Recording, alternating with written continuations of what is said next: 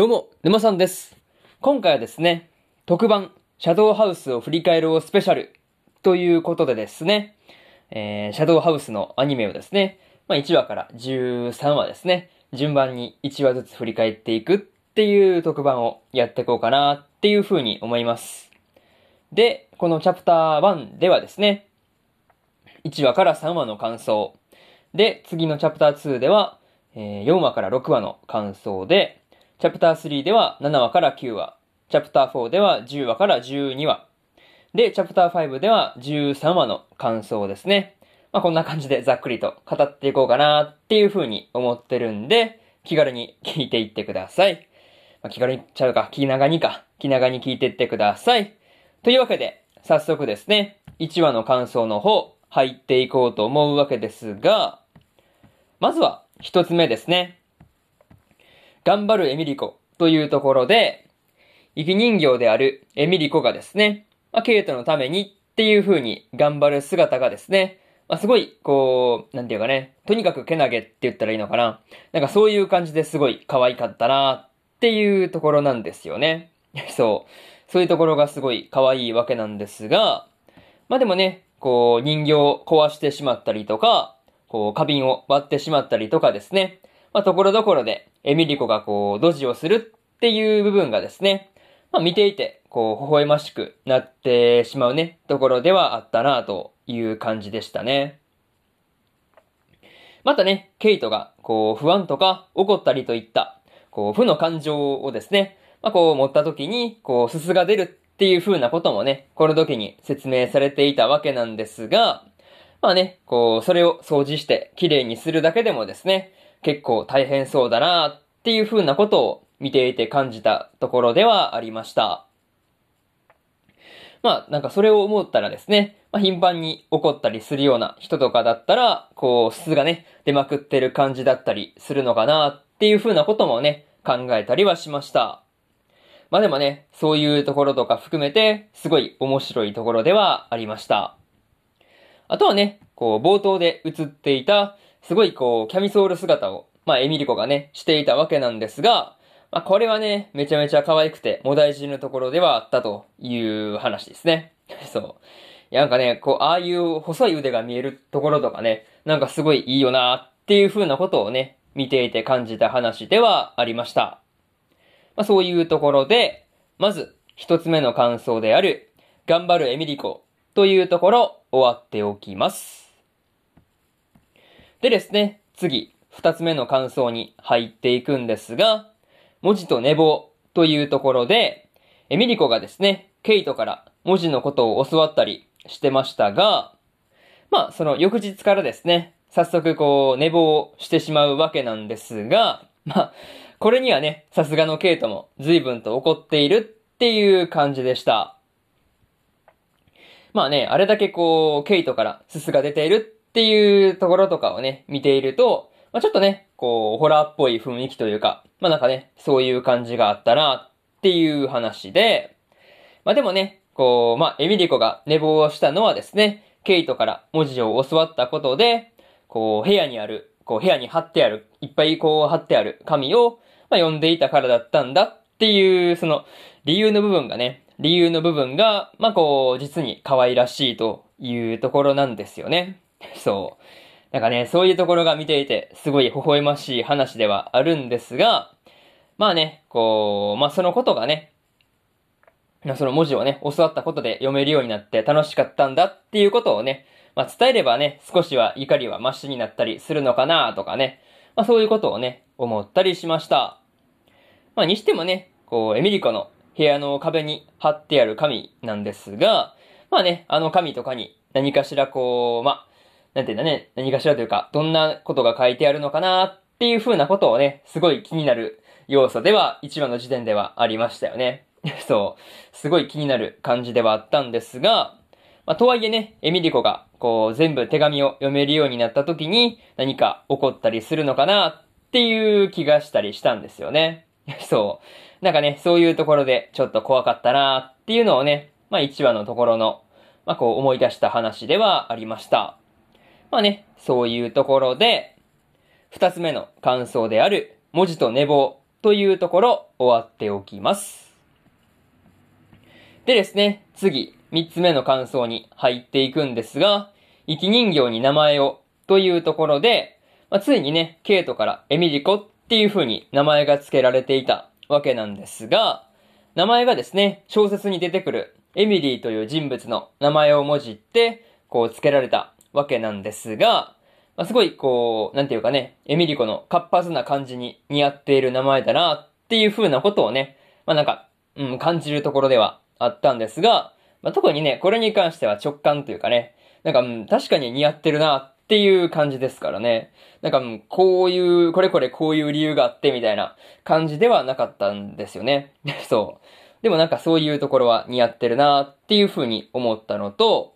まあ、その直前でですね、ケイトが、こう、エミリコの髪をね、整え、整えたりとか、まあ、こう、服を着せ替えたりしていたわけなんですが、まあ、こう、こっからね、こう、随分二人の距離が縮まったなっていうところがね、まあ、伝わってくる。まあ、そういうシーンだったなっていうところですね。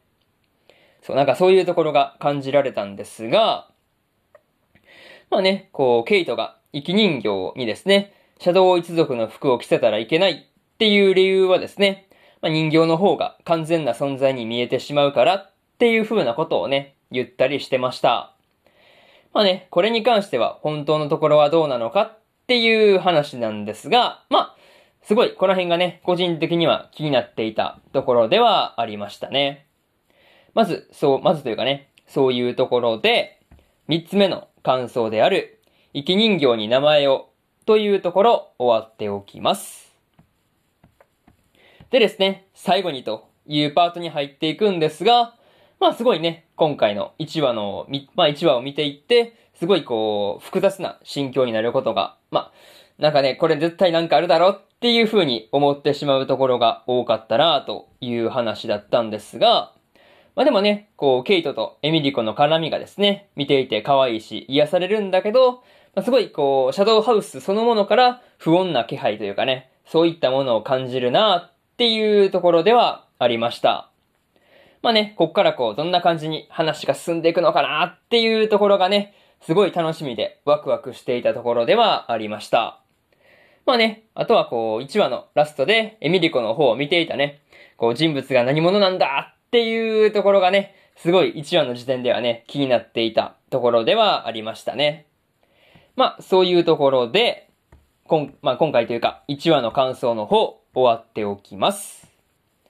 でですね、次、2話のか、第2話の感想の方にね、入っていくんですが、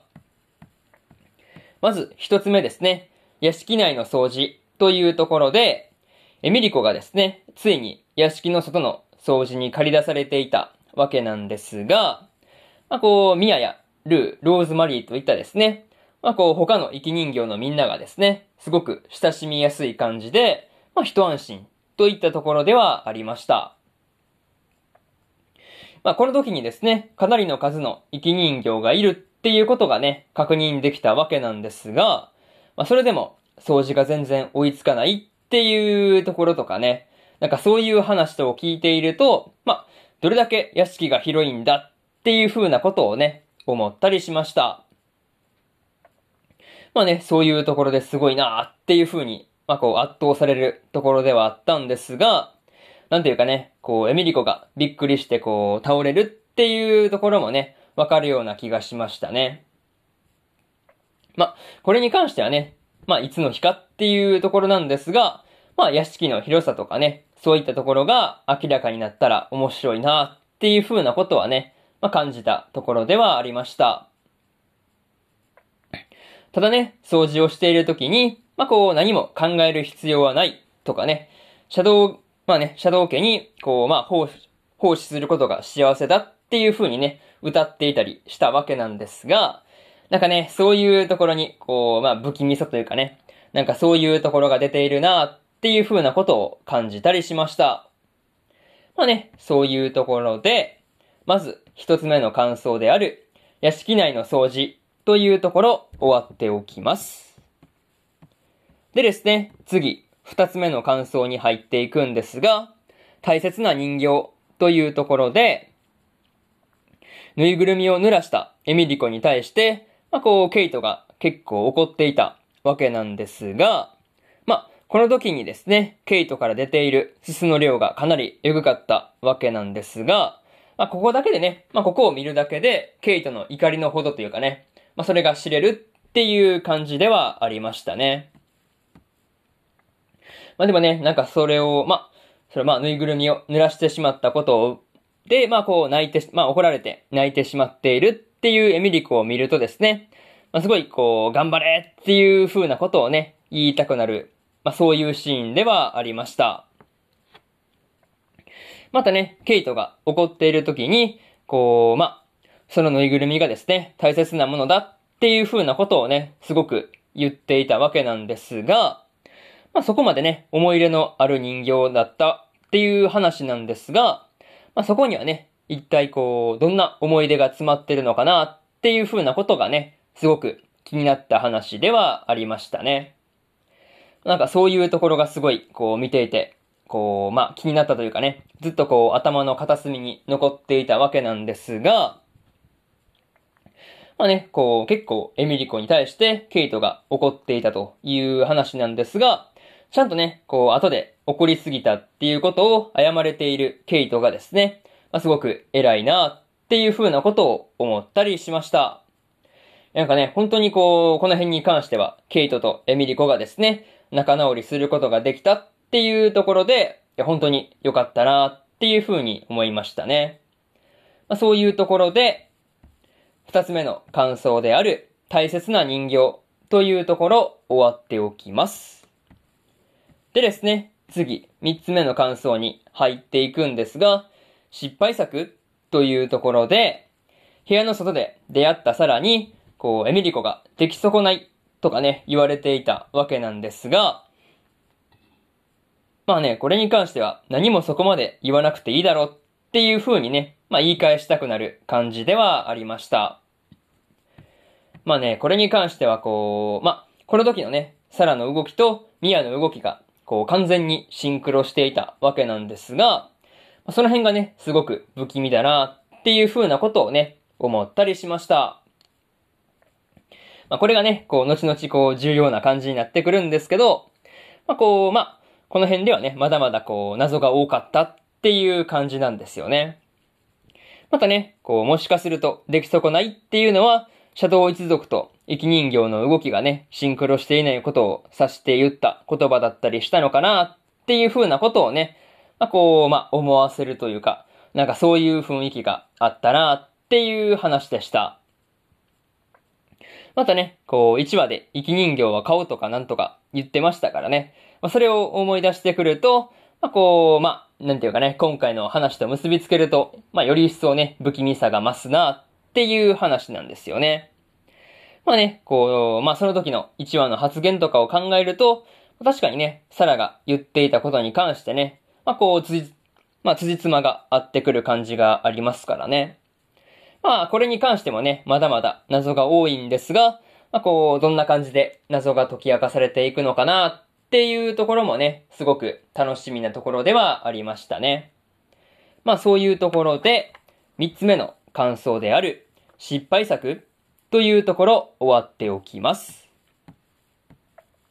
でですね、最後にというパートに入っていくんですが、まあ、今回はですね、生き人形の存在のですね、ちょっとこう、革新部分に迫っていく内容が多かったなっていう風に感じましたね。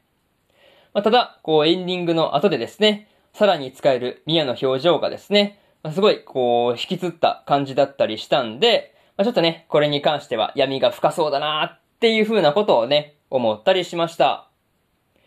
まあ、にしてもね、こう、エミリコ、まあね、エミリコの考えないノートですね。まあ、こう、まあこれに関してはね、誰かに書いてある内容を読まれたりしたら、まあ大惨事になりそうな感じがしたんですよね。そう。いや、これ絶対誰かに見られたらまずいだろうっていう風なことをね、思ったりしたという話で、まあね、こればっかりは何事も起こらずに済むっていうことを願うばかりというところでしたね。まあ、そういうところで、第2話の感想の方、終わっておきます。でですね、続いて第3話の感想の方、入っていくんですが、まずは一つ目ですね。授業開始というところで、エミリコに対してローズマリーとミアとルーの3人からですね、まあ、シャドウハウスの案内と称したですね、まあ、授業が行われたりしてました。まあね、これに関してはね、実際にこう、まあ、屋敷をね、見て回りながら、まあ、こう、まあ、実際に説明を受けるっていう感じだったんですが、まあ、その時の、まあ、いろいろな説明とかもあったんですが、まあ、すごいこう、屋敷がね、相変わらず広すぎてビビってしまうなっていうところではありましたね。いや、本当にね、これに関してはどんだけ広いんだっていう、まあ、感想しか出てこない話なんですよね。そう。本当に広いなっていうことをね、まあ、つくづく思わされたんですが、まあ、特にね、こう、まあ、説明の中で、生き人形のお披露目っていうこともね、紹介されていたわけなんですが、ミアやローズマリーの二人からはですね、頑張ってしかね、言われないところとかを含めて、ちょっとこう、まあ、何かありそうだなっていう風な感じで、ちょっとね、気味が悪いところではありました。あとはね、こう、エミリコからの質問に対して、まあ、必要のないことは考えなくていいっていう風なこともね、言われたりしていたわけなんですが、まあ、その言ってることからして、すごくね、不気味な感じがするんだよなっていう風なことを思わされたりする、まあ、そういう場面ではありましたね。まあ、そういうところで、まず、一つ目の感想である、授業開始というところ、終わっておきます。でですね、次、二つ目の感想に入っていくんですが、こびりつき退治というところで、授業初日からですね、まあ、こびりつきと呼ばれる悪意を持って動くすすにね、遭遇したりしてました。まあ、それがね、こう、生き人形の体内に入ったりすると、まあ、こう、サブタイトル通り、すすによる病気を発症してしまうっていう話になってくるんですよね。そう。あそういう風にタイトルに繋がってくるのかっていうところで、ものすごく納得がいった話ではありました。とはいえですね、こう水を大量に飲ませることで、まあ、ちゃんと治療はできるんだっていうところを聞いて、まあ、すごい、こう、まあ、ほっとしたというか、まあ、一安心っていうところではありました。またね、今回は、こう、ローズマリーにですね、こびりつきが、こう、まあ、顔面に張り付いたりしていたわけなんですが、まあ、そこからの、こう、動きですかね。まあ、これに関しては結構ホラーだったなっていう感じでした。なかなかね、こればっかりは結構怖かった感じではあったんですが、まあでもね、こう、水が弱点だっていうところに関してがですね、まあこう、まあ、水が弱点だっていうのはルーの言葉で、こう判明したわけなんですが、まあその後で、こう、花瓶の水をぶっかけるっていうエミリコがですね、なかなかすごいなっていう風なことをね、実感したりしました。なんていうかね、こう、なんていうかな、こう、あの緊迫した状況の中でのですね、まあ、発想力というか、起点というかね、まあ、そういうところが、エミリコの中でね、すごく光るものがあったなっていう感じでした。まあね、そういうところで、なかなかすごかったなっていうので、二つ目の感想である、こびりつき退治というところ、終わっておきます。でですね、次、三つ目の感想に入っていくんですが、情報交換というところで、ケイトとエミリコがですね、お互いに情報を交換するっていうこととかをですね、まあ、約束したりしていたわけなんですが、まあね、こう、なんていうか、エミリコたちね、生き人形の間では誰でも知ってるであろう亡霊のことですね。まあ、そのことをケイトが知らなかったりしたんで、まあ、この時点でですね、まあ、生き人形とシャドウのね、間で、こう、まあ、なんていうんだね、得られる情報というか、得ている情報というか、まあ、そういうところに差がついているというか、まあ、どうしてもね、まあ、差があるというか、まあ、違いがあるって言った方がいいのかな。まあ、そういうところがあるんだっていうのが、なんとなく、こう、伝わってくる話ではありました。まあ、でもね、なんかこう、この時の情報交換に関してはですね、ミリコとケイトが、まあ、情報交換をしていくっていうことで、まあ、こう、どんな事実が、こう、浮き彫りになっていくのかなっていうところがですね、まあ、すごく、まあ、こう、気になった、すごく気になった話ではあったんで、まあ、そこにはね、注目しておきたいところではあるという話ですね。またね、こう、ケイトがすすを動かせるっていうことも、この時にね、判明していたわけなんですが、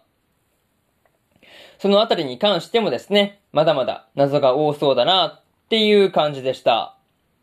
まあ、個人的にはですね、他のシャドウ一族の人でもですね、すすを動かすことができるのかっていうところで、まあ、これがね、こう、鍵になってきたりしそうだなっていう風な感じがね、すごくしていた話ではありました。まあね、そういうところで、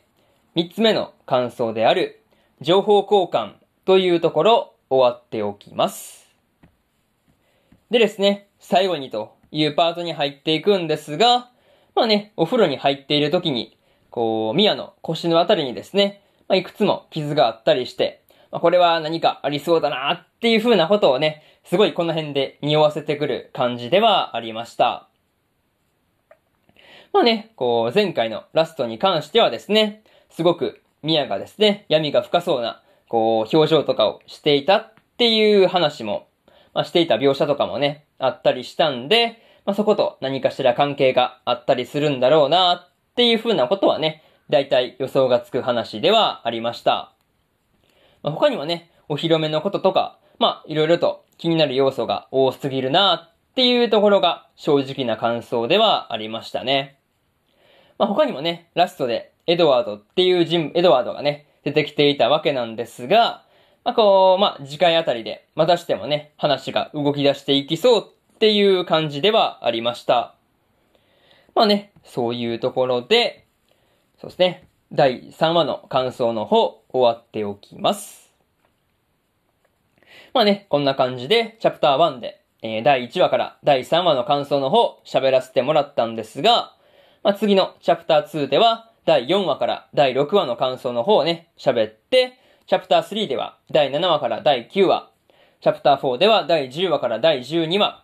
で、チャプター5では第13話の感想ですね。まあ、これをそれぞれ語っていって、まあ、終わりにしようかなっていう風に思ってるんで、まだまだね、続くんで、気長に聞いていってくださいというところで、まずはチャプター1の方、終わっておきます。それでは、チャプター2の方でお会いしましょう。それじゃあね。はい。それでは、チャプター2の方、入っていこうと思うわけですが、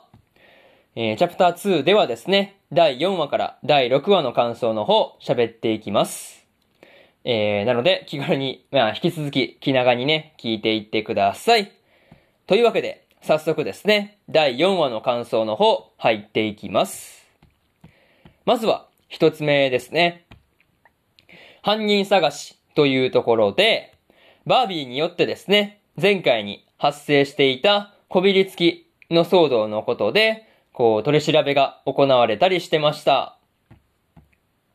ただね、この時のバービーのやり方に関してはですね、さすがに横暴が過ぎるなーっていう風に感じたりしたわけなんですが、まあこの時のエミリコの意見に関してはですね、ごもっともっていう感じではありました。まあそんなバービーにですね、ミリコが責められそうになった時にですね、こう、ショーンがわざとバービーにぶつかった時ですね、まあ、こう、ちょっとだけ、こう、スカッとしたなっていう話ではありました。そう。なかなかね、そういうところで、こう、ショーンがやってくれたなっていう感じがあったんですが、まあね、これに関してはね、本当にこう、スカッとする話ではあったんですが、あとはね、こう、ラムが仕事ができないからっていう理由で、こう、まあなんていうかね、ラムが掃除をサボったことで、こびりつきが出たっていう風に決めつけられてしまうっていうところに関してもですね、なかなかひどかったなっていう話でした。なかなかね、なんて言うんだろうね、ラム一人に責任を押し付ける感じが、なんともひどいなっていう感じがあったんですよね。そう。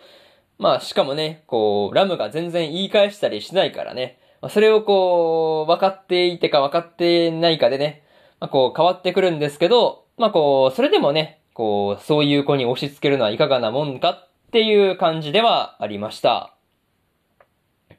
しかもね、ラムが同じ班の人からもですね、こう、失敗作っていう風に言われたりしてるのもですね、まあ、すごい、こう、居心地悪そうで、かわいそうだなっていう風に思ったりしました。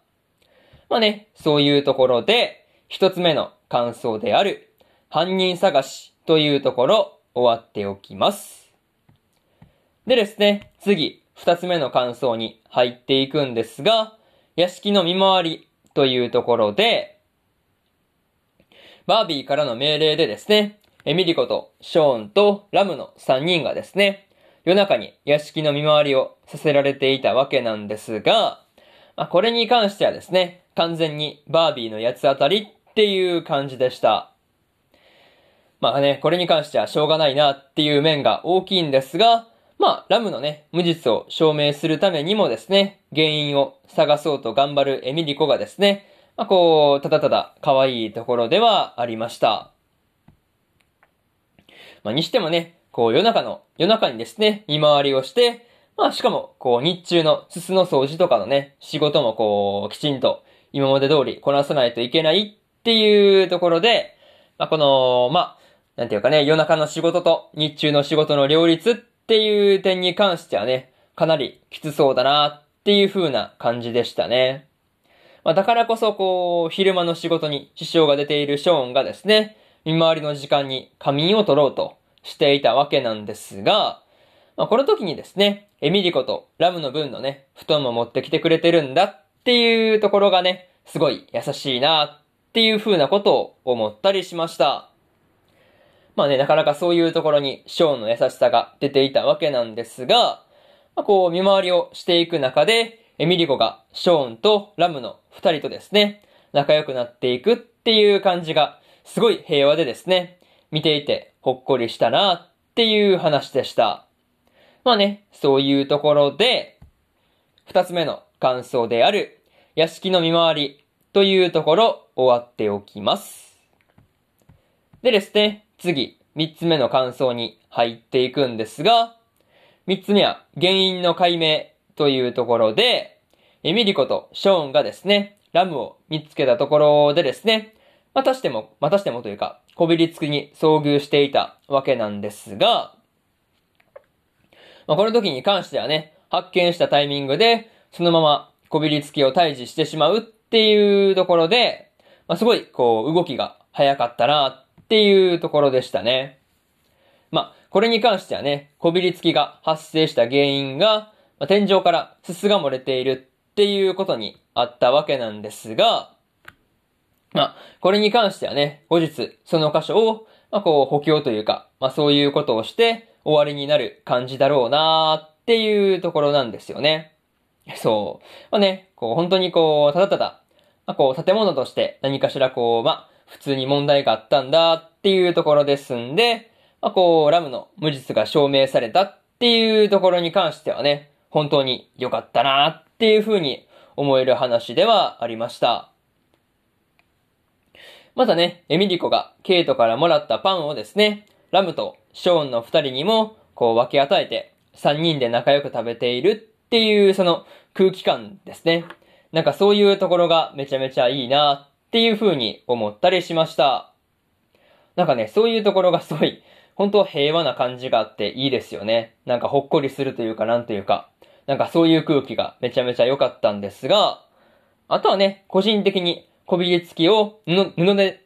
こびりつきを布でくるんだ時にですね、こう、引きずられているエミリコがなかなか可愛いなっていう風にもね、思ったりしました。まあね、そういうところで、三つ目の感想である、原因の判明というところ、終わっておきます。でですね、最後にというパートに入っていくんですが、今回はですね、エミリコが新たにショーンとラムの二人と仲良くなっていたわけなんですが、まあ、二人ともすごいいい子でですね、安心したなっていう話ではありましたね。あとはね、こう、シャドウハウスの外に続く廊下のところで、まあ、矢が飛んでくるっていうところがあったんですが、まあ、そこのシーンからですね、エミリコのリボンが片方なくなっているっていうのがね、まあ、少し気になるところではありました。なんかね、こう、あそこにエミリコが立ち入ったっていうことがバレてしまって何かあるんじゃないかっていうところで、まあ、ちょっと怖いところではありました。まあ、そしてですね、こう、次回ではですね、お披露目が行われるっていう感じがあったんですが、まあ、今度はね、こう、ケイトとの間で何かこう、トラブルが起きそうな感じがすごいあったなっていうところで、えー、そしてね、第4話の感想の方、終わっておきます。でですね、次、第5話の感想の方にね、入っていくんですが、まず、一つ目ですね。お披露目前夜というところで、お披露目前夜の様子とかがですね、描かれていたわけなんですが、まあ、こう、不安で眠れなくなってしまうっていうところに関してはですね、なかなかこう、分かりみが深いというか、まあ、それはね、緊張して眠れなくなるくらいはあるよね、っていうところではありましたね。まあ、結局ね、お披露目までに、ケイトとエミリコがですね、二人で勉強することができなかったわけなんですが、まあ、これがね、何かしらこう、後々の面で、こう、不利なことをね、まあ、こう、不利な状況になっていたりしそうだなっていう風に感じたりはしました。あとはね、こう、ケイトがエミリコに対して、笑ったり悲しんだりするように言っていたわけなんですが、まあ、こう、まあ、するように言っていたわけなんですが、個人的にはですね、悲しんでる時のエミリコの顔がですね、まあ、すごく可愛くてですね、まあ、こう、悶え死にそうになったっていう話ですね。うん。まあ、そういうところがあったりしたんですが、またね、こう、エミリコが寝る前にですね、ノートを見ながら、星付きに私はなるっていう風にね、目を輝かせながら言っている頃にですね、ミヤはさらにですね、まあ、打ち据えられているっていう、この、なんていうかね、なんていうかこのギャップというか、そういうところがですね、激しすぎて辛かったなっていうところではありましたね。まあ、なんていうか、こう、ミヤの様子とかをね、見ていると、エミリコの主人がケイトだったっていうところがですね、いや、本当に良かったなっていう風にね、思える、まあそういう話ではありました。まあね、そういうところで、一つ目の感想である、お披露目前夜というところ終わっておきます。でですね、次、二つ目の感想に入っていくんですが、他の候補者たちというところで、まあお披露目当日にですね、5組の、こう、シャドウ一族と、まあこう、生き人形が、その、まあ揃っていたわけなんですが、まあ、どの組もですね、すごい個性的だなっていうところでしたね。そう。すごい個性的なメンバーばかりだったわけなんですが、まあ、特にね、こう、ルーの主人であるルイーズに関してはですね、本当にこう、自分の顔であるルーのことがですね、好きで好きでたまらないんだなっていうことがですね、うん、なんていうか、ルーの顔をですね、他の、こう、シャドウの人たちにですね、こう自慢しているっていうところを見ているところからね、すごいこう伝わってくる話ではありましたね。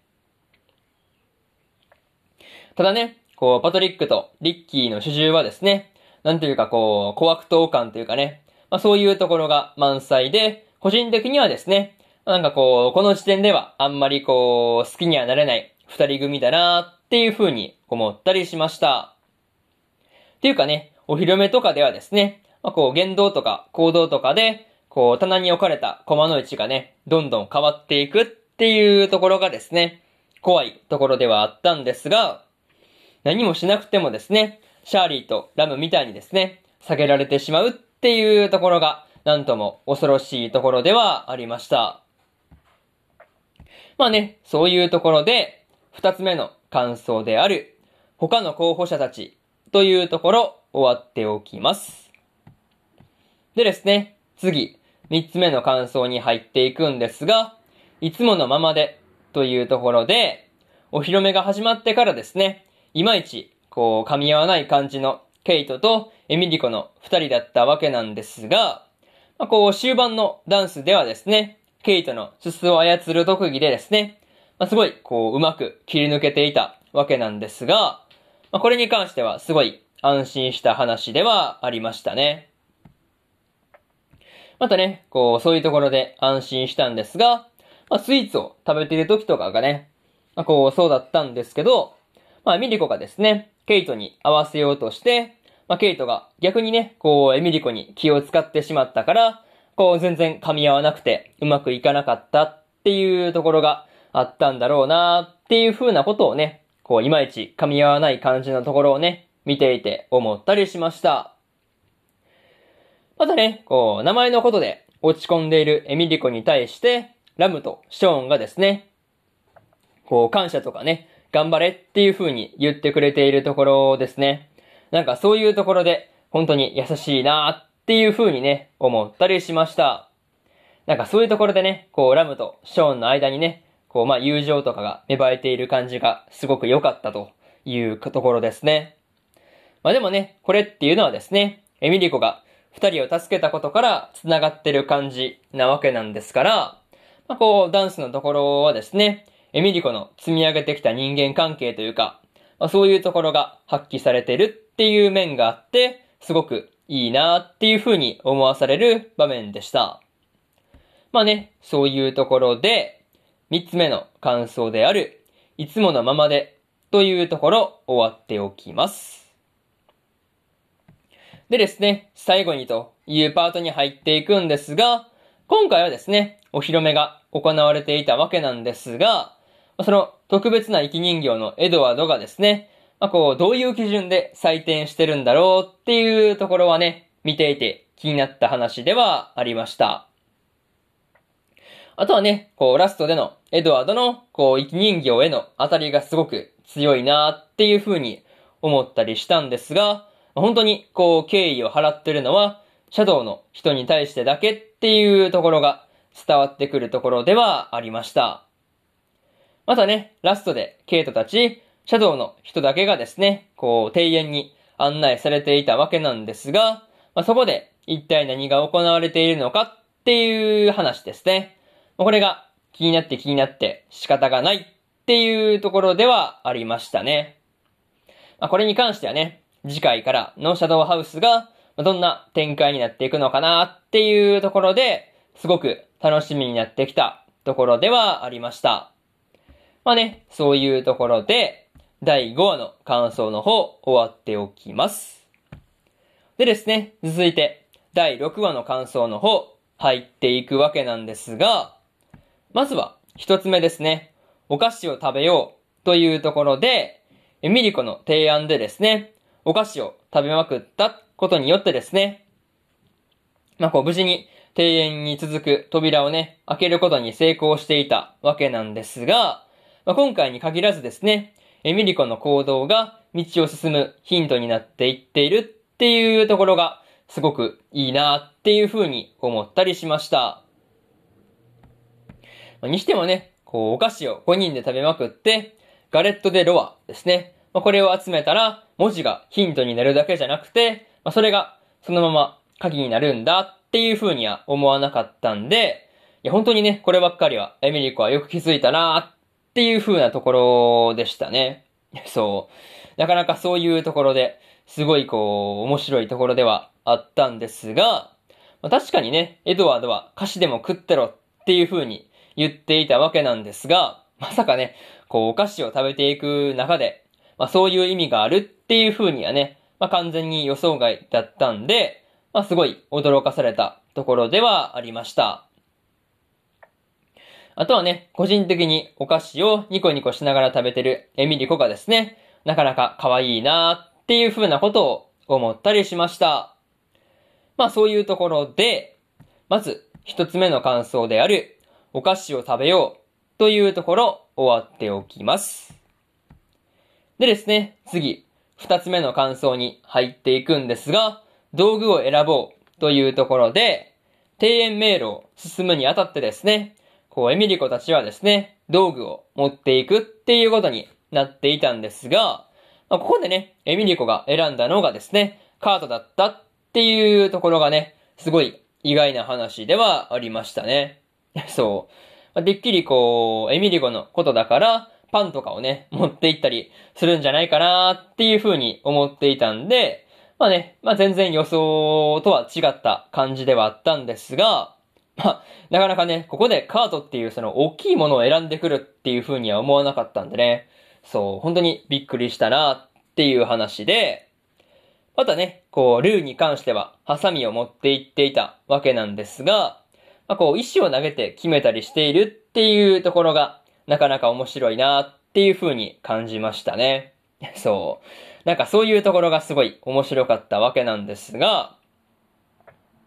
まあ、その後でですね、どの道具をも、どの道具を持っていくのかっていう話で、ショーンとリッキーがですね、揉めていたわけなんですが、まあね、これ揉めてるからね、一緒の道具を取ったりするのかなっていう風に思いきやの、こう全然違う道具を選んでいるっていうところがですね、なかなか微笑ましいシーンではありましたね。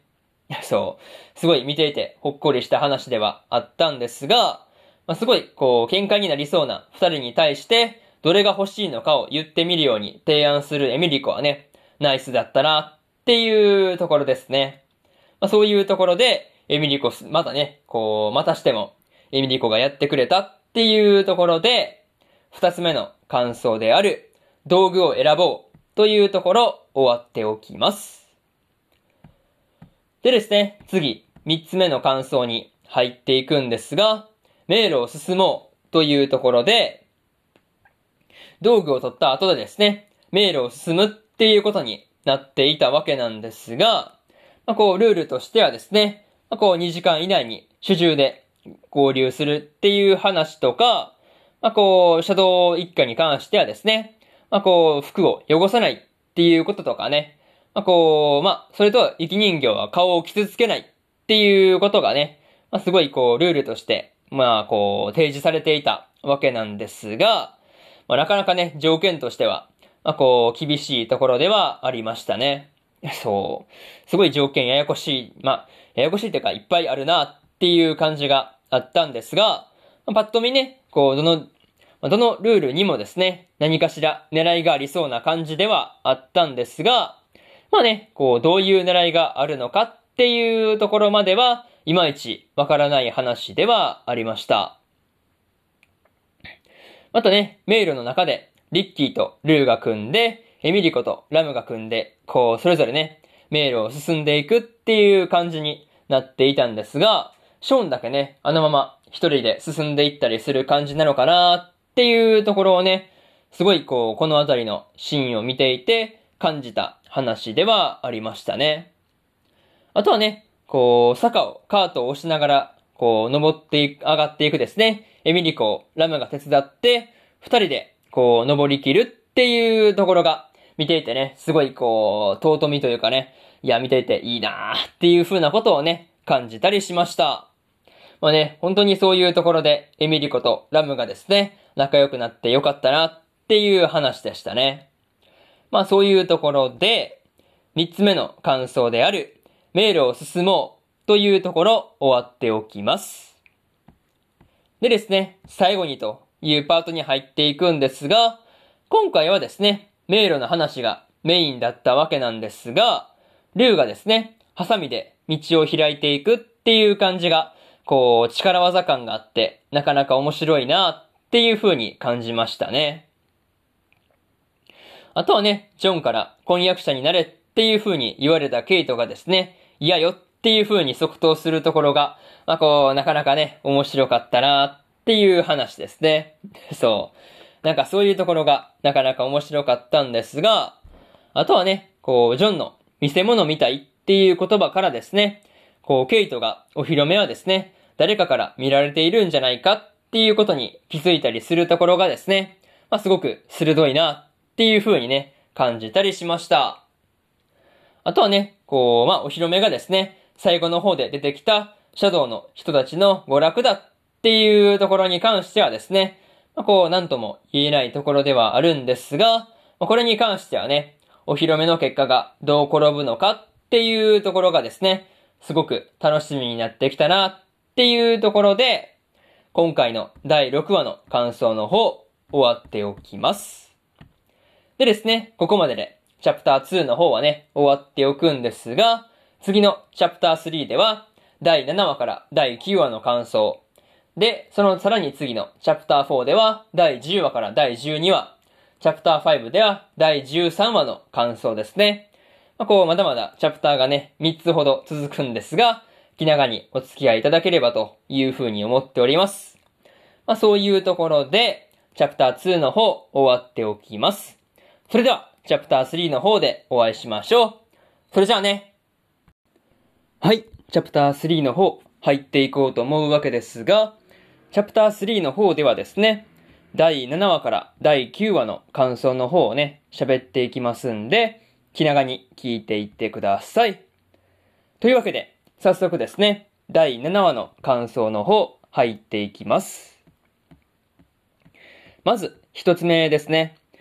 それぞれの主人というところで、エミリコがリッキーより先にですね、パトリックを見つけていたわけなんですが、まあ、その時にですね、その時にオレンジとか花とかをですね、差し入れていくっていうところが、まあ実にエミリコらしいなっていうところでした。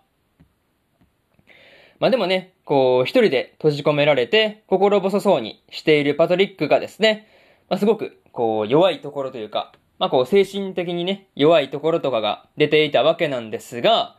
まあすごいそういうところに関してはですね、お披露目が始まった時からはですね、まあ全然想像できない姿だなっていう風なことをね、思ったりしました。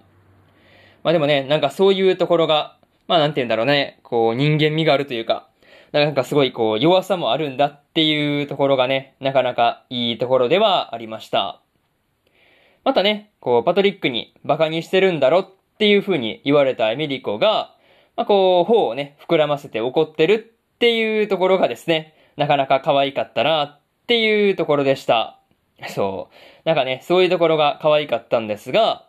まあ個人的にはですね、まあこう、次はケイト様と一緒にお会いできることを楽しみにしていますっていう言葉ですね。まあ、ここにね、こう、あの言葉にですね、一緒にお披露目を合格しようっていう風なね、意味合いが含まれているっていう風に、まあ、こう感じられる要素があったりしたんで、なんかね、そういうところがすごくいいなっていう風に感じたりしました。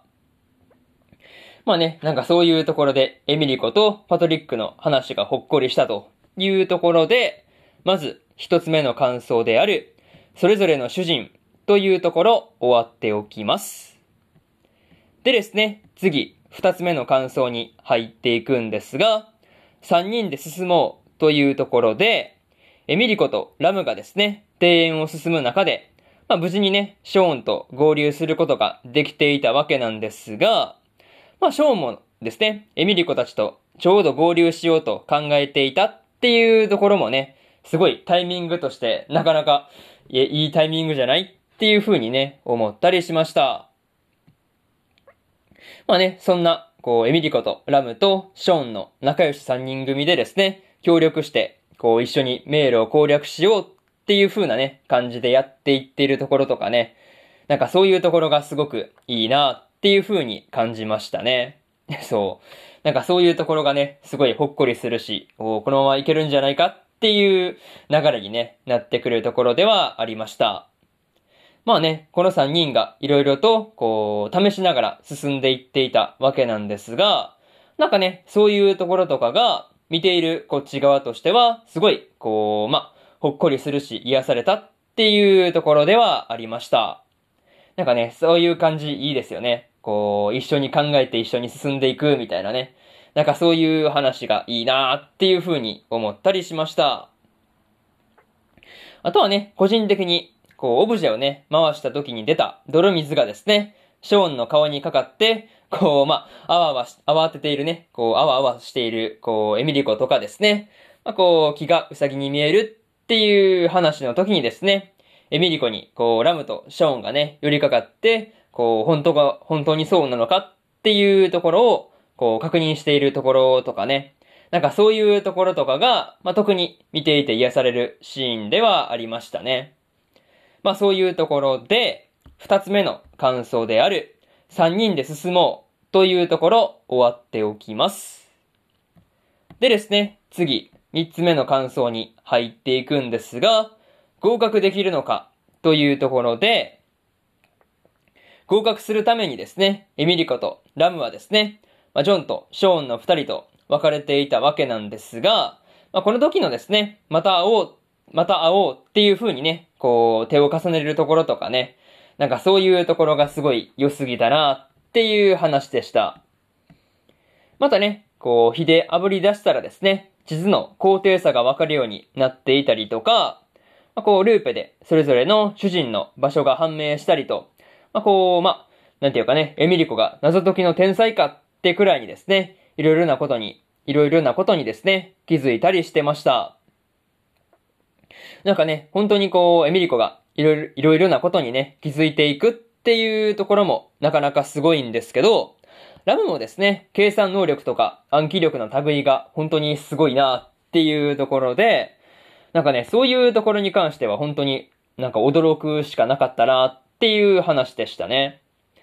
まあ、特にね、こう、地図の情報はもう頭に入ってるっていうところとかね、なんかそういうところに関してはね、ラム本当に能力高くねっていう風に感じられる、まあそういうところではありました。まあね、そんなエミリコとラムの二人がですね、まあこう、まあ、無事にケイトとシャーリーの二人をですね、助けてクリアすることができそうだなっていう風なことをね、改めて感じられるところではありました。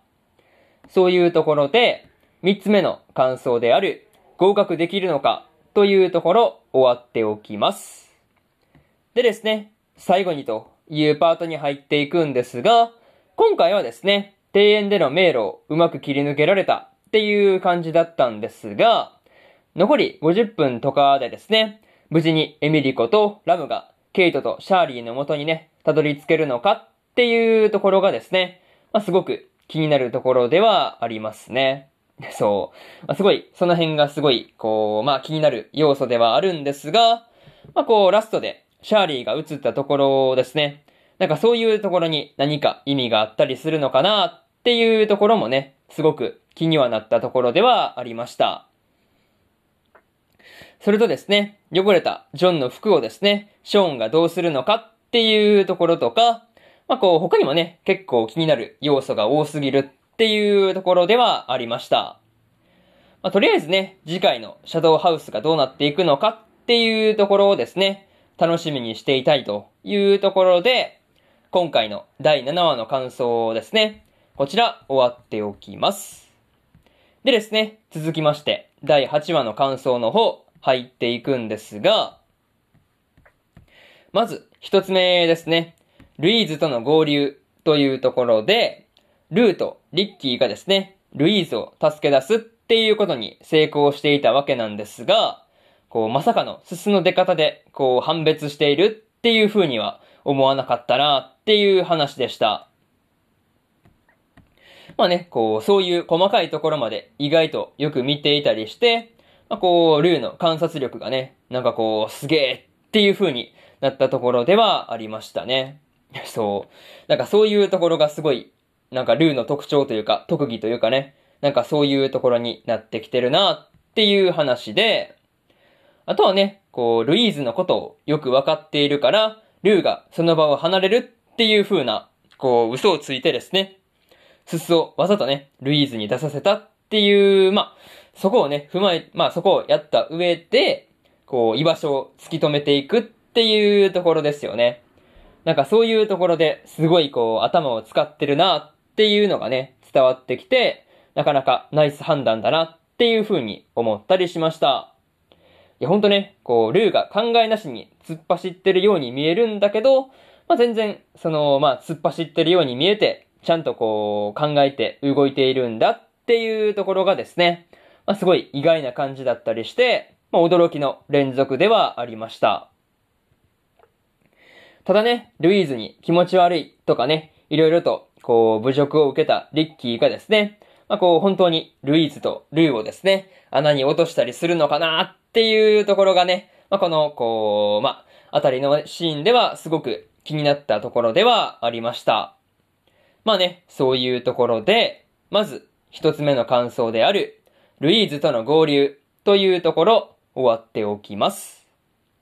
でですね、次、二つ目の感想に入っていくんですが、主人の元へというところで、エミリコとラムがですね、うまい具合に協力して、こう、どんどん先に進んでいっていたわけなんですが、まあ、この二人の絡みですね。まあ、そういうところを見ているとですね、見ていると、まあ、こう、常に癒されるところではありました。まあね、そんな二人が別々に進んで、こう、主人を助けられるのかっていうところで、まあ、すごく応援したくなる、まあ、そういう話ではありました。まあね、個人的にはですね、こびりつきを倒すっていうところはエミリコが担当して、こう、謎を解くっていうところはラムっていう感じで、まあ、こう、すごい綺麗にね、分担していたりするっていうところが良かったなっていうふうに思った話でした。あとはね、こう、ぐいぐい進んでいくエミリコがいたからですね、オクテナラムも、こう、思い切った動きができたのかなっていう風なところにもね、まあ、ところも感じられた話ではありました。なんかね、そういうところがすごい、こう、エミリコとラムがですね、まあ、こう、二人協力しているっていうところで、いい感じに進めているなっていうのが伝わってくる話ではありました。あとはね、こう、ラムの名前はですね、別に、こう、シャーリーが付けたわけではないっていうことも明らかになっていたわけなんですが、それをですね、エミリコが励ましているっていうところとかですね、なんかそういうところもすごくいいシーンではありました。というかね、こう、エミリコの変顔のところとかがですね、なかなか面白可愛くてめちゃめちゃ好きだなっていう風なこともね、思ったりしました。そういうところで、二つ目の感想である、主人の元へというところ終わっておきます。でですね、次、三つ目の感想に入っていくんですが、エドワードの話というところで、まあね、エドワードとジェラルドとアイリーンの話がですね、まあ、こう、かなり、シャドウハウスの謎に迫っていっている感じがあったんですが、まあね、これ、この3人の話を経てもですね、まだまだ、こう、わからないことだらけだな、っていうところでしたね。まあ、とりあえず、こう、階級社会だっていうことに関してはですね、よくわかってくるところではあったんですが、まあ、この偉大なるおじい様の側近になるために動いている感じがすごいあったんですけど、なんかね、こう、どことなく危ない感じがするんだよなっていう風なことをね、感じてしまう話ではありました。またね、エドワードが、こう、すすが少ないシャドウがいるっていうことをね、言っていたわけなんですが、まあ、こう、もしかすると、シャーリーのことだったりするのかなっていう風なことをね、感じたりしました。まあ、でもね、なんかそういうところで、なかなかこう、誰のことをね、こう、誰の話で誰のことを指して、この、その言葉を言ってるのかっていうところとかね、なんかそういうのを考えたりするのもね、すごい面白いところではありました。それとですね、エドワードが生き人形なのかっていう風に思わせておいてからの、まあ、こう、実はシャドウだったっていうところがね、なかなか驚かされた話ではありました。まあ、ここまで来るとですね、エドワードの、こう、過去というかね、なり、まあ、生い立ちというか、まあそういったところにもすごくね、気になってくるところではありますね。まあそういうところで、三つ目の感想である、エドワードの話というところ終わっておきます。でですね、最後にというパートに入っていくんですが、まあ、今回はシャドウハウスの謎がこう深まっていった感じでですね、まあ、すごいこう見ていてゾクゾクするシーンが多かったなっていうところでしたね。あとはですね、今回はですね、ジョンとショーンに続いて、ルイーズとルーの主従がですね、合流するっていうことに成功していたわけなんですが、まあ、こう、まあ、これを受けて、リッキーがどう動くのかっていうところがね、すごく気になるところではあります。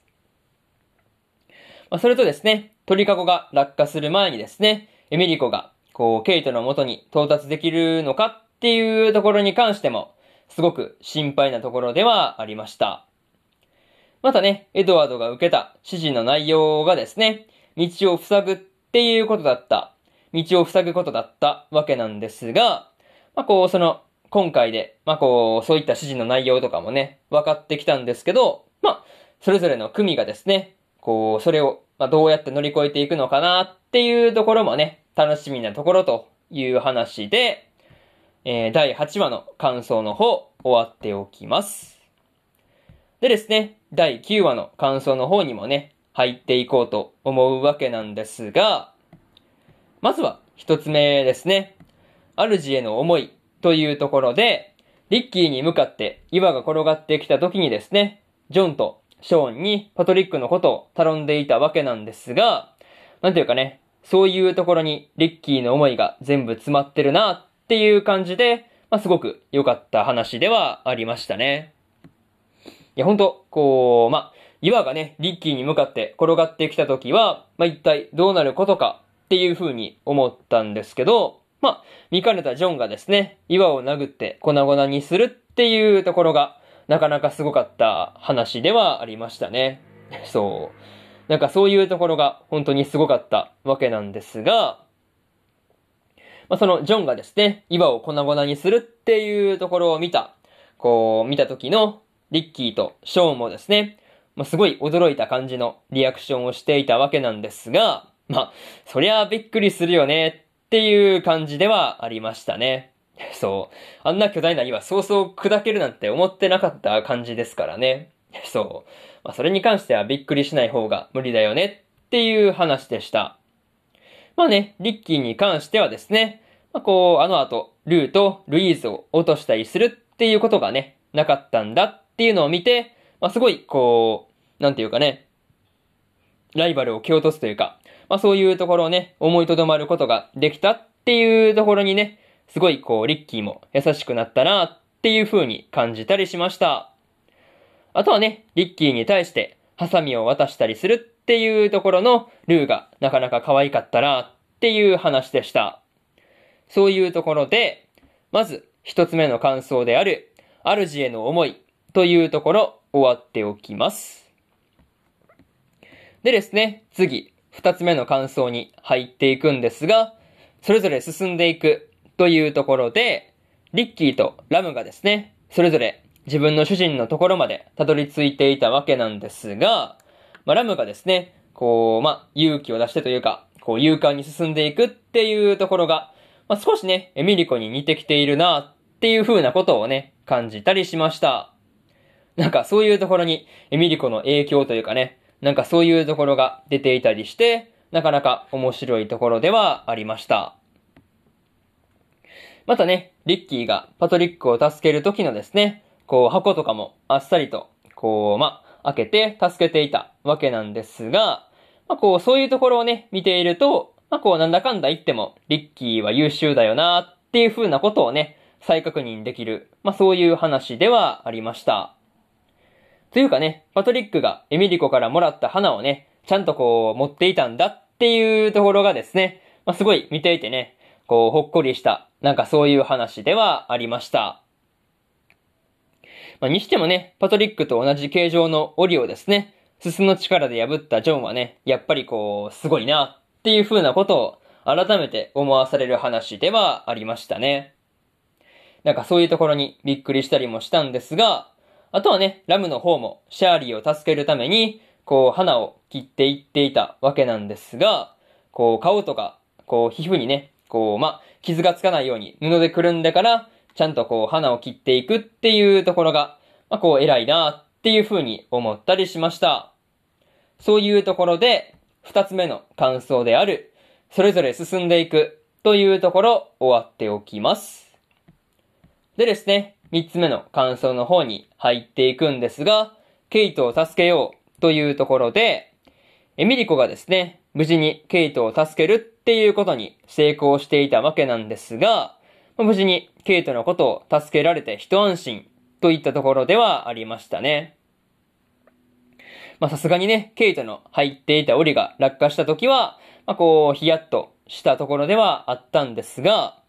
まあすごいこう、クレーンの上をね、走っていって、ケイトのいる檻のところまで行ってしまうエミリコが、なかなかすごいなっていう風にね、感じたりしました。なんていうかね、あの予想外の行動をとるというか、なんかそういうところがエミリコらしいし、何よりすげえっていう話ではあったというところで、またね、ケイトに会えた時に、ちゃんとこう報告から入るエミリコがね、こうなかなか可愛いなっていう風に思ったんですが、まあ、その話をですね、ちゃんと聞いているケイトを見ていると、やっぱりこう、ケイトとエミリコはですね、いい主従だなっていう風なことを改めてね、思わされるところではありました。そしてですね、パトリックに花をあげたっていうこととか、まあ、こう、ルーがリッキーにね、こう、ハサミを渡していたこととか、まあ、そういったことが全部繋がって、ルーのハサミがエミリコの元に届くんだっていうところですね。なんかこう、そういった展開にはね、こう思わずうるっと来てしまうところではありました。いや、ほんとね、これに関してはちょっとこう、泣かない方が無理じゃないか説あるレベルでいい話だったんですよね。そう。なんか本当に良かったなっていうところで、三つ目の感想である、ケイトを助けようというところ終わっておきます。でですね、最後にというパートに入っていくんですが、今回で無事にですね、生き人形全員が主人を助けるっていうことに成功したので、本当に良かったなっていう話でした。またね、3階の方々の話の中でですね、最終的にはエドワードのように、こう、シャドウ、シャドウと生き人形は一体化するっていう話がですね、なかなかゾクゾクしたところではありました。それとですね、偉大なるおじい様がですね、今回初めて登場していたわけなんですが、まあ、こう、何の目的で、こう、動いているのかっていうところで、まだまだ謎が多い人物だなっていう風に思ったりしました。まあ、にしてもね、ケイトとエミリコのペアが、こう、ゴールまで果たしてたどり着けるのか、なんかね、そういうところがすごく気になるところではありました。まあ、そういうところで、第9話の感想の方、終わっておきます。そしてですね、ま、ここで、チャプター3の方も終わっておくんですが、次のチャプター4ではですね、第10話から第12話の感想の方をね、喋っていきますんで、よかったら、えー、引き続きね、聞いていってくださいというところで、あ、そうか、チャプター5では第13話の感想も喋るんで、よかったら聞いていってくださいというところかな。うん。まあ、そういうところで、とりあえず、チャプター3の方、終わっておきます。それでは、次のチャプター4でお会いしましょう。それじゃあね。はい。それでは、チャプター4の方ですね。入っていこうと思うんですが、このチャプター4ではですね、第10話から第12話の感想の方をね、語っていきますんで、えー、まあ、引き続き気長に聞いていってください。というわけで、早速ですね、第10話の感想の方、入っていこうと思うわけですが、まずは一つ目ですね。ギリギリセーフというところで、ケイトとエミリコがですね、無事にお披露目を合格していたわけなんですが、まさかの川と水路をね、こう流れていってゴールするっていう風にはね、いや全然そんなゴールの仕方をするとは思わなかったんで、いや普通にびっくりしたなっていう話ではありました。まあ、これに関してはですね、ケイトがススを操れるっていうこととか、エミリコが懸命に押してきた荷車とがですね、合わさった見事な発想だったなっていう感じでしたね。そう。こればっかりは本当に発想の大勝利っていう感じだったんですが、まあ、正直ね、ケイトのススを操る能力と荷車のどちらか片方がね、かけた、まあ、かけている時点で、今回のゴールは難しかったっていうことを考えるとですね、本当にこう、運が味方してくれたなっていう感じがあって、いや、本当に良かったなっていうふうに思いましたね。うん。なんかそういうところがすごい良かったんですが、いや、ほんとね、この時のエドワードの慌てようですね。そう。いやー、この時のエドワードの慌てようと言ったらもうっていう感じがあったんですが、いや、もう本当見ていて面白かったですね。そう。や、本当にその辺が面白かったなっていう話と、あとはですね、個人的にゴール直前でケイトがエミリコを抱っこしてるところとかね、いやなんかね、こう、エミリコには子であってほしいっていうケイトの話とかね、まあそういったところがすごく好きだったりします。そういうところで、まず一つ目の感想である、ギリギリセーフというところ終わっておきます。でですね、次、二つ目の感想に入っていくんですが、合格したらというところで、まあ、結局ね、合格したのは、ルイーズとルーとジョンとショーン、パトリックとリッキー、ケイトのエミリコ、ケイトとエミリコの4組だったわけなんですが、まあ、その合格したところにですね、シャーリーとラムがこういなくて、まあ、実は脱落していたんだっていう話ですね。いや、これはちょっと辛かったなっていう話でした。そう。まあ、またね、この時の、まあ、こう、お披露目に受かった後のパーティーでですね、ミアやローズマリーがですね、久々に出てきていたりしたんですが、なんかね、すごく懐かしさを感じたなっていうところでしたね。そう。すごい懐かしさを感じたわけなんですが、なんていうかね、こう、この時に受かった4組をですね、舞台に上げて、こう、話をしていたりしたんですが、まあ、この時からですね、エミリコたちの、こう、様子がですね、明らかにおかしくなってしまっていたわけなんですが、まあ、しかもね、それがこう、コーヒーを飲んだことによるものだっていうところですね。まあ、このことについて、こう、すぐに気づいたりするケイトがですね、なかなかすごかったんですが、まあ、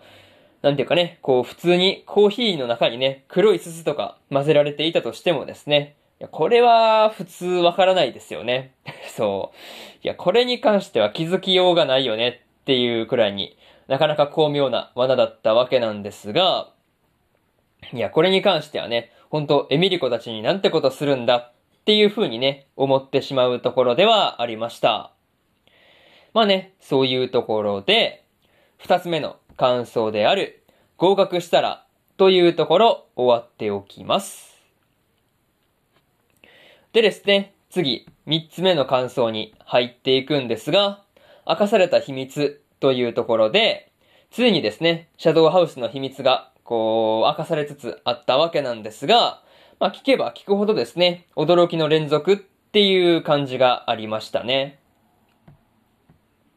まずね、こう驚かされたところがですね、シャドウがそもそも規制型の妖精だっていう話ですね。そう。まあ、そもそもこう、なんていうかね、その辺の妖精だっていう話があって、まあ、そもそも生き人形の体は乗っ取るために用意されてるんだっていうところがね、明かされていたりしたわけなんですが、いや、まさかね、そういうところで、シャドウと生き人形の関係が判明するとは思ってなかったんで、いや、こればっかりは結構驚いたなっていう話でしたね。そう。またね、こう、シャーリーとラムがですね、お披露目に落ちたっっていうところに関してはですね、人格の形成ができてなかったからだったっていうところなんですよね。そう。いや、え、そんな人格の形成とかで、こう、お披露目不合格になったりするのかっていうところで、まあ、すごいびっくりした話ではあったんですが、まあ、こう、さらにね、今回のシャーリーとラムのことで、こう、顔の見えない生き人形の正体が分かって、ゾッとした話ではありましたね。そう。いや、まさかね、そんなこう、顔の見えない生き人形に事情があったなんてっていうところなんですよね。いや、こればっかりは本当にびっくりしたんですが、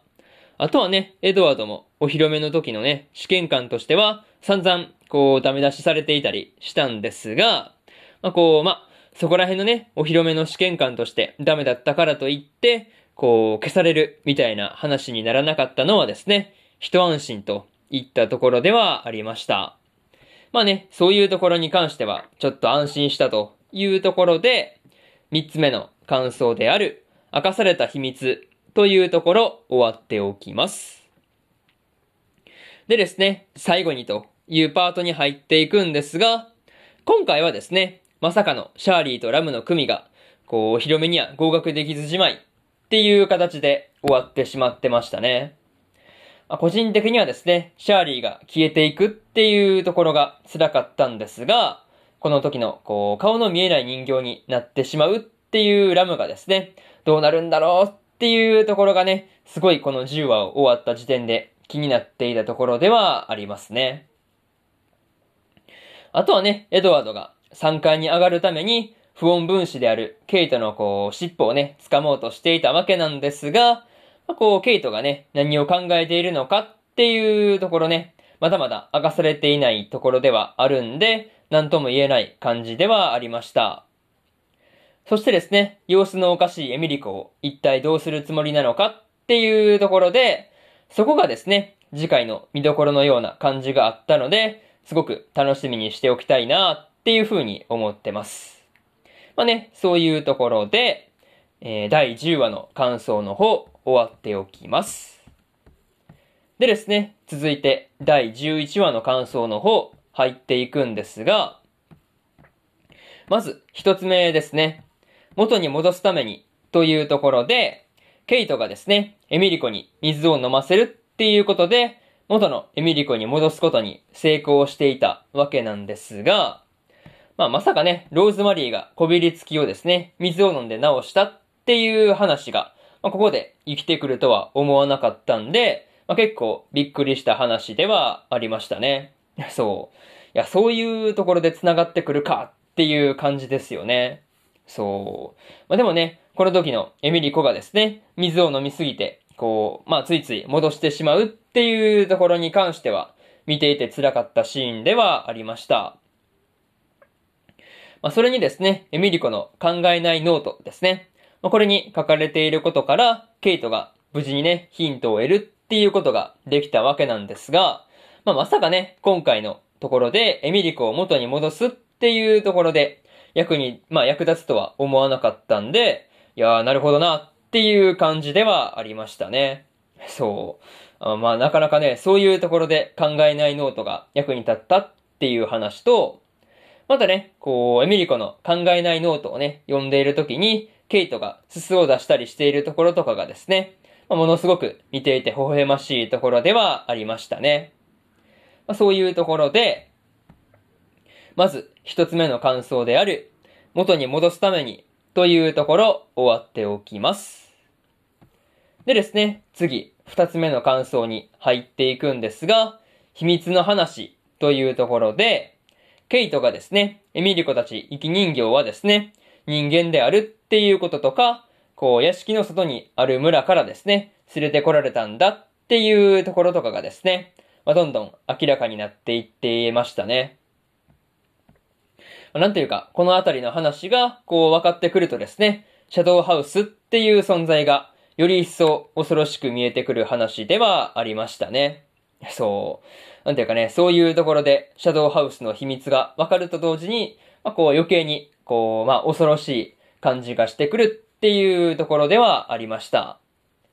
まあ、にしてもね、こう、屋敷の外の村の人たちもですね、こう、完全に洗脳されてしまっているっていうところがですね、まあ、なかなか、まあ、やばそうな感じだったんですが、まあ、正直、これに関してはね、まあ、思っていた以上というか、まあ、そういうところでね、すごいやばそうな感じがしていましたね。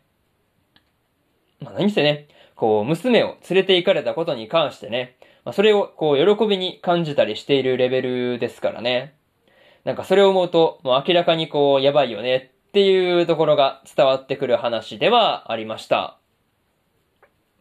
まあね、そんな話を聞いて、ケイトのことを迷わず信じて、他の生き人形たちを元のこう、居場所にね、返してあげたいっていう風に言い出すエミリコがですね、まあ、本当に天使にしか見えなかったなっていうところでしたね。そう。なんかそういうところですごいこう、なんていうかね、ケイトとエミリコのお互いの信頼関係というかね、そういうところがすごいなっていう風に思わされたところではありました。そういうところで、二つ目の感想である秘密の話というところ終わっておきます。でですね、次、三つ目の感想に入っていくんですが、恩返しをする番というところで、ジョンがですね、生き人形たちに恩返し、恩返しをする番だっていう風に言っていたわけなんですが、まあ、こう、なんだかんだでですね、みんな協力してくれる流れになって、一安心といったところではありましたね。まあ、個人的にはですね、パトリックが、こう、エミリコがいなくなったっていうことを聞いて、まあ、動揺していた感じがあったわけなんですが、なんかね、そういう本当に細かいところではあるんですが、まあ、そういうところがやっぱりいいなっていう風なことをね、感じたりしました。そう、なんかね、そういうところにこう細かい心情とか出ているわけですからね。本当にそういうところが細かくていいなっていうところでした。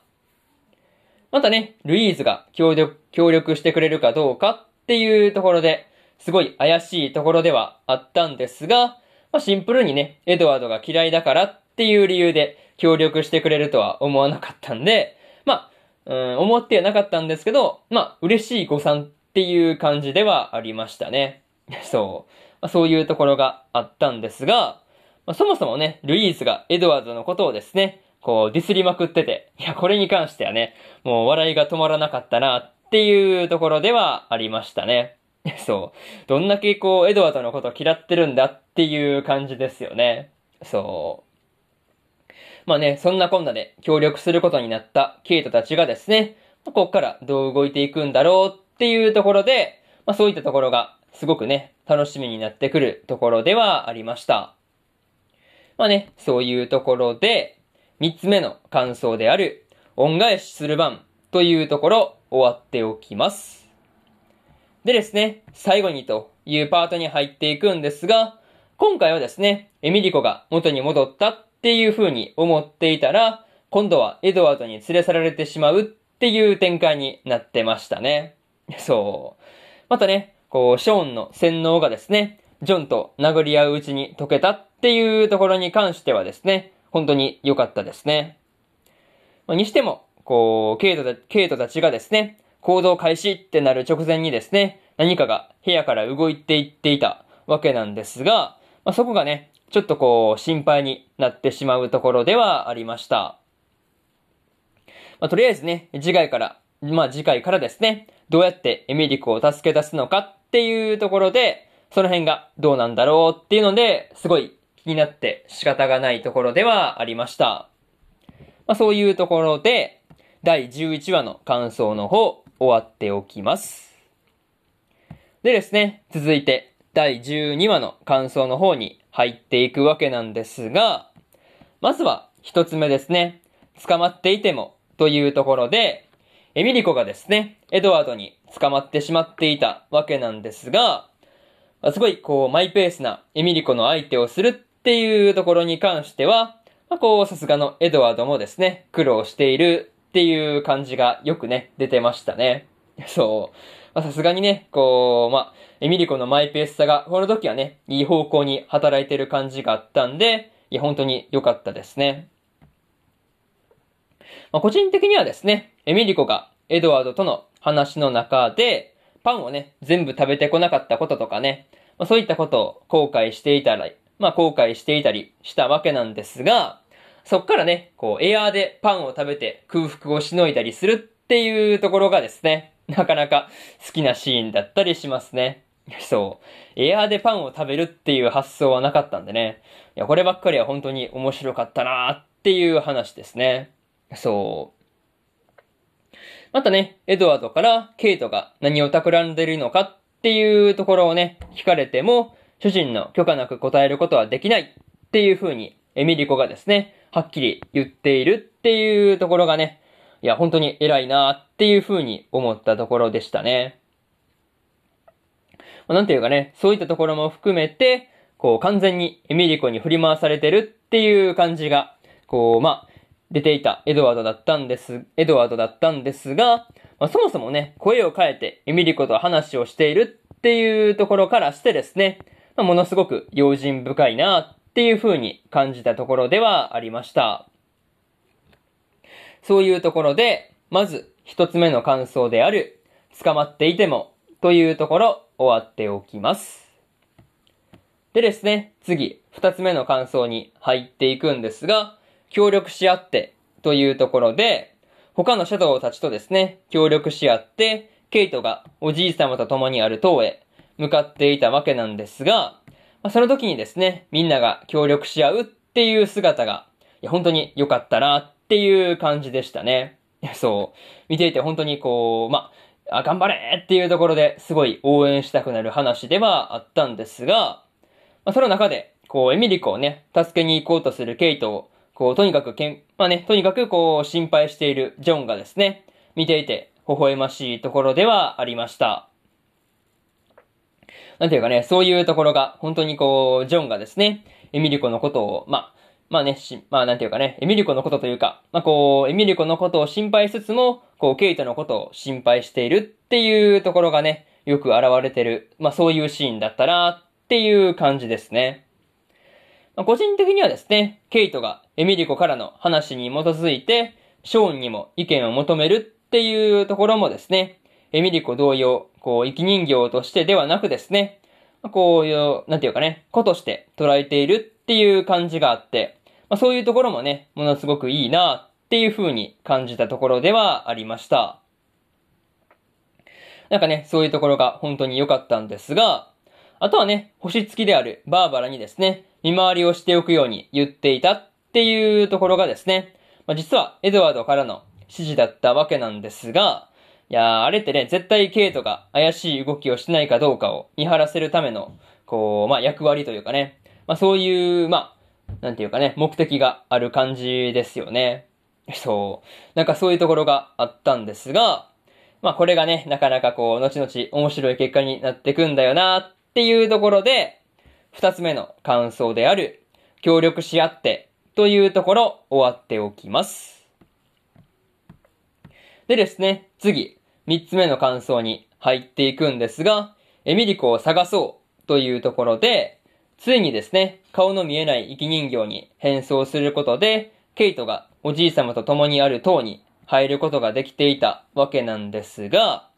まあ、最後の最後でエドワードの罠にはまってしまうことになるとは思わなかったんで、まあ、結構びっくりしたところではありましたね。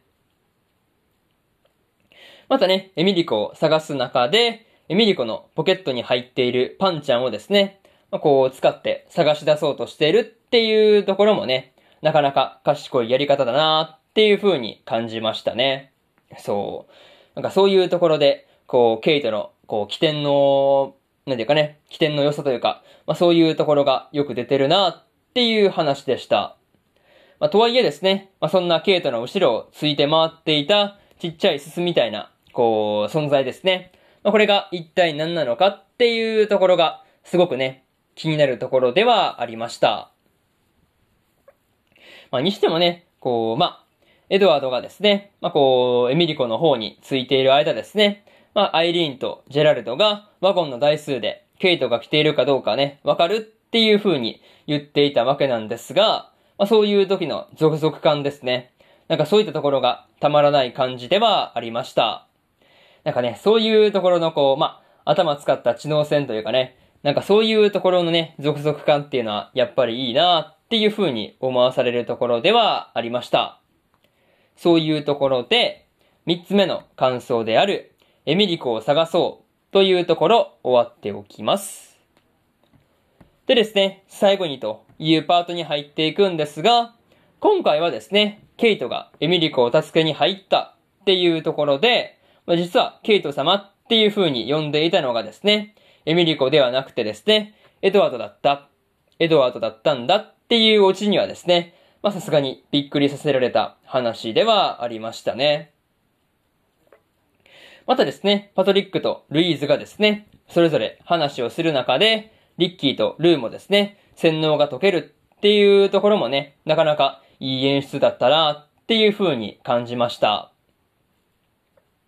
まあ、にしてもね、こう、まあ、最終回である次回でですね、エドワードとどんな話をして、こう、ラストに向かっていくのかっていうところがね、こう、まあ、12話の時点ではまだまだわからなかったりしたんで、まあ、すごく、まあ、こう、気になって仕方がないところではありました。まあね、そういうところで、えー、第12話の感想の方、終わっておきます。でですね、えー、まあ、ここをもってですね、えー、チャプター4の方も終わっておくんですが、まあ、次のチャプター5ではですね、第13話の感想の方をね、喋って終わりにしようと思いますんで、まあ、引き続き、まあ、こう、聞いてってもらえると嬉しいですというところで、えー、チャプター4の方、終わっておきます。それでは、チャプター5の方でお会いしましょう。それじゃあね。はい。えー、それでは、チャプター5の方にですね、入っていこうと思います。まあね、特番としてはこのチャプターが最後になるんで、えー、まあ、最後までお付き合いください。というわけで、シャドウハウスの第13話の感想の方ですね、入っていこうと思います。まずはですね、えー、まず一つ目になるんですが、朝までに脱出をというところで、ケイトとエミリコがですね、エドワードの罠にかかって捕まってしまったわけなんですが、まあ、こう、まさかね、ジョンがここで助けに来るっていう風にはね、思ってなかったんで、まあ、なかなかびっくりしたところではありました。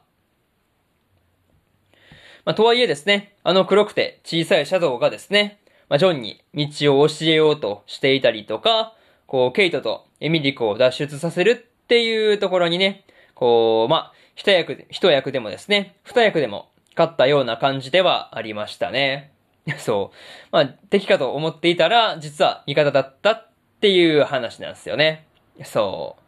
まあね、その時に、こう、ジョンがですね、脱出に関しては、アイリーンに見つかったりはしていたもののですね、まあ最終的にはジェラルドに抑えられた状態で、ケイトとエミリコを逃がすために、こう、ジョンパンチで後押ししたっていうところですね。いや、これに関しては、いや、本当冗談抜きで、すごいなーっていう風に思ったりしました。そう。なかなかすごいですよね。こう、あの、抑えられた体勢でも、こう、全然こう、やれるんだぞっていうところがね、なんていうかこう、ジョンの強さというか、そういうところが出てるなっていう感じでしたね。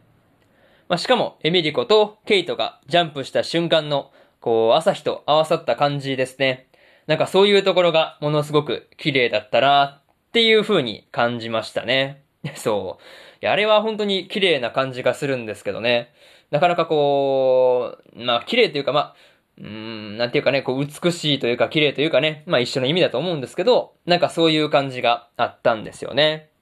まあそういうところで、まず一つ目の感想である、朝までに脱出をというところ終わっておきます。でですね、次、二つ目の感想に入っていくんですが、逆転の一手というところで、ケイトとエミリコがですね、やっとのことで子供たちの塔まで帰ってきていたわけなんですが、パトリックとリッキーとショーンとかですね、合流したタイミングで、こう、エドワードに追いつかれてしまうっていう展開になってましたね。そう。まさかまさかの展開になってしまったわけなんですが、まあ、とはいえですね、エドワードがバーバラたち、星月たちにですね、こう、なんていうか、いろいろと言われまくってるっていうところで、完全にね、形勢が逆転したっていう感じで、まあ、すごく一安心といったところではありました。しかもですね、バーバラたちを呼びに行っていたのが、まあ、ショーンたちから、こう、まあ、ネタという風に思われていたルイーズとリュウだったっていうところがね、なんとも面白いところではありましたね。そう。まあ、まさかまさかの、こう、ここからのね、予想外の展開っていうところで、結構びっくりしたんですが、いやほんとね、こう、ルイーズとルーもね、なんだかんだめちゃめちゃ協力してくれてるなっていう感じがね、いや本当に良かったですね。まあ結局ね、エドワードが子供たちの塔にいるっていうこととかはですね、まあすでに偉大なるおじい様にこう連絡したっていう風に、バーバラから言われた時のですね、エドワエドワードのですね、なんていうかこう、終わった感というか、ああもうこれは終わったなっていう感じがものすごかったなっていう話ではありましたね。そう。なんていうか、そういうところがなかなかすごかったんですが、まあね、そういうところで、二つ目の感想である、逆転の一手というところ終わっておきます。でですね、次、三つ目の感想に入っていくんですが、シャドウハウスの可能性というところで、今回の一件に関してはですね、エドワードたちがですね、偉大なるおじい様の鶴の一声で、厳重注意だけで済んだっていう結果に終わってましたね。そう。本当に、本当にこう、鶴の一声だったなっていう感じだったんですが、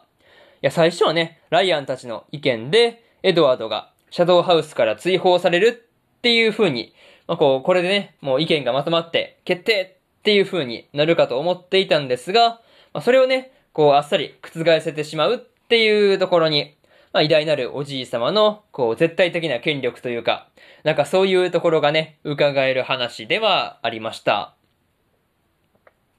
またね、エドワードが、まあ、諦めることなくですね、3階に上がって、今いるメンバーを追い払うっていうことをね、改めて誓っていたりしたわけなんですが、まあ、そのためにもですね、こう、まあ、不穏分子であるケイトをですね、何としても排除しようとするだろうなっていうことはね、まあ、予想がつく範囲だったんで、まあ、これまた、またしてもですね、ケイトに対して手を出してきそうだなっていう風なことを感じたりしました。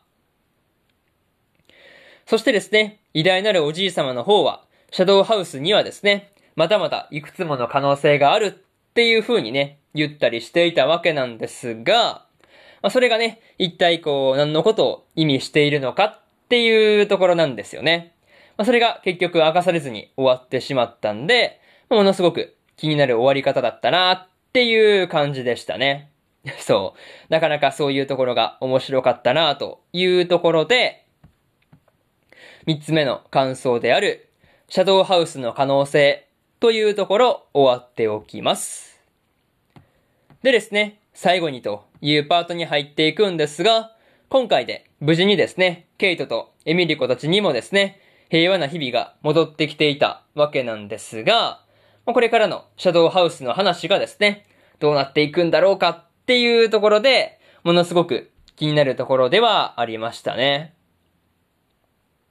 またですね、ケイトとエミリコを助けるのに協力してくれた小さいシャドウがですね、まあ、実はシャーリーだったんだっていうところもね、結構驚かされたところではありましたね。まあ、これだと、こう、ラムにもですね、まだまだ出番がありそうな感じだったんで、エミリコたちとの再会するっていうところですね。まあ、そういう展開があったらいいなっていうふうに思うところですね。まあ、とりあえず、こう、続きがですね、気になって気になって仕方がないところではあるんで、個人的には2期が来てほしいなっていう作品ではありますね。